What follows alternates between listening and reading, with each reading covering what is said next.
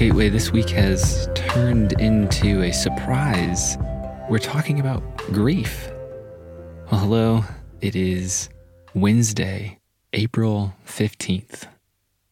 And here in Eastertide, I just find myself asking these questions about what does it mean that Jesus just faced death and conquered it? And all around us, the novel coronavirus continues to wreak havoc in our world, telling us that death is real. Like no other time have I had the conversations as a pastor as I have now of what does it mean to hold on to the life of Jesus? What does it mean to be faithful? What does it mean to develop a life of intimacy with God? And this thing that continues to come to the fore, a thing that, if I'm honest with you, is, is still uncomfortable for me, is this thing of grief is giving ourselves over to the comfort of God. And so I, I'm drawn back to a person who knows grief quite well. It's a, a, a thinker named Henri Nouwen. And while he was in a, a deep place of emotional depression, he shared these words. This is from his book called The Inner Voice of Love. And Henri says this He says, The great challenge is living your wounds through instead of thinking them through. It is better to cry than to worry, better to feel your wounds deeply than try to understand them. Better to let them enter into your silence than to talk about them. The choice you face constantly is whether you are taking your hurts to your head or to your heart. In your head, you analyze them, find their causes and consequences, and coin words to speak and write about them but no final healing is likely to come from that source. You need to let your wounds go down into your heart. Then you can live them through and discover that they will not destroy you.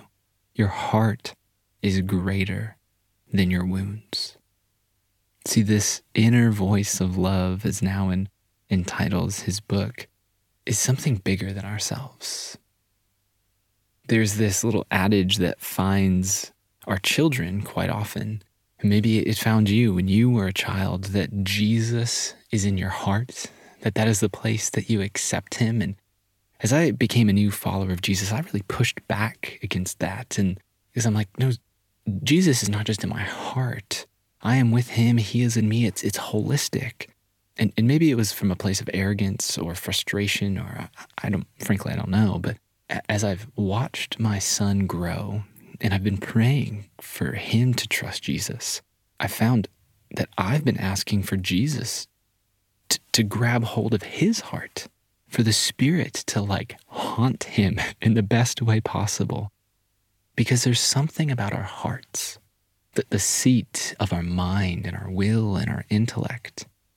You know, us Western Americans, we are so quick to separate our head from our bodies, but in the biblical imagination, we are whole persons. We don't just have a body, we are a body. We have this neurological system that's interconnected and interwoven in a circulatory and a respiratory system that, you know, like our gut affects what happens, what happens emotionally, what happens outside of us and in of us. It's, it's all connected. And so we need to hear, I think, that our heart the place where God has taken up residence. We are the temple of the living God. And from that place, we have a Jesus who is greater than our wounds, but we also have a Jesus who, though wounded, moved through. He received these wounds, and it was through the love of the Father that he was healed and that we were healed because it is by his stripes, by his wounds, that we are healed. So, this place of wounding is not a place to hide from, but rather it is a place to hide with Jesus in. So, may you today, may you allow Jesus to draw you deeper into himself, to bring your wounds to him, not just to your head but to your heart, the place where God is said to dwell in his followers. So may we abide with Jesus as we grieve this moment. I'm praying that grace may cover you, that you may go in peace, that the shalom of God that is beckoning forth with our resurrected Jesus would cover you this day.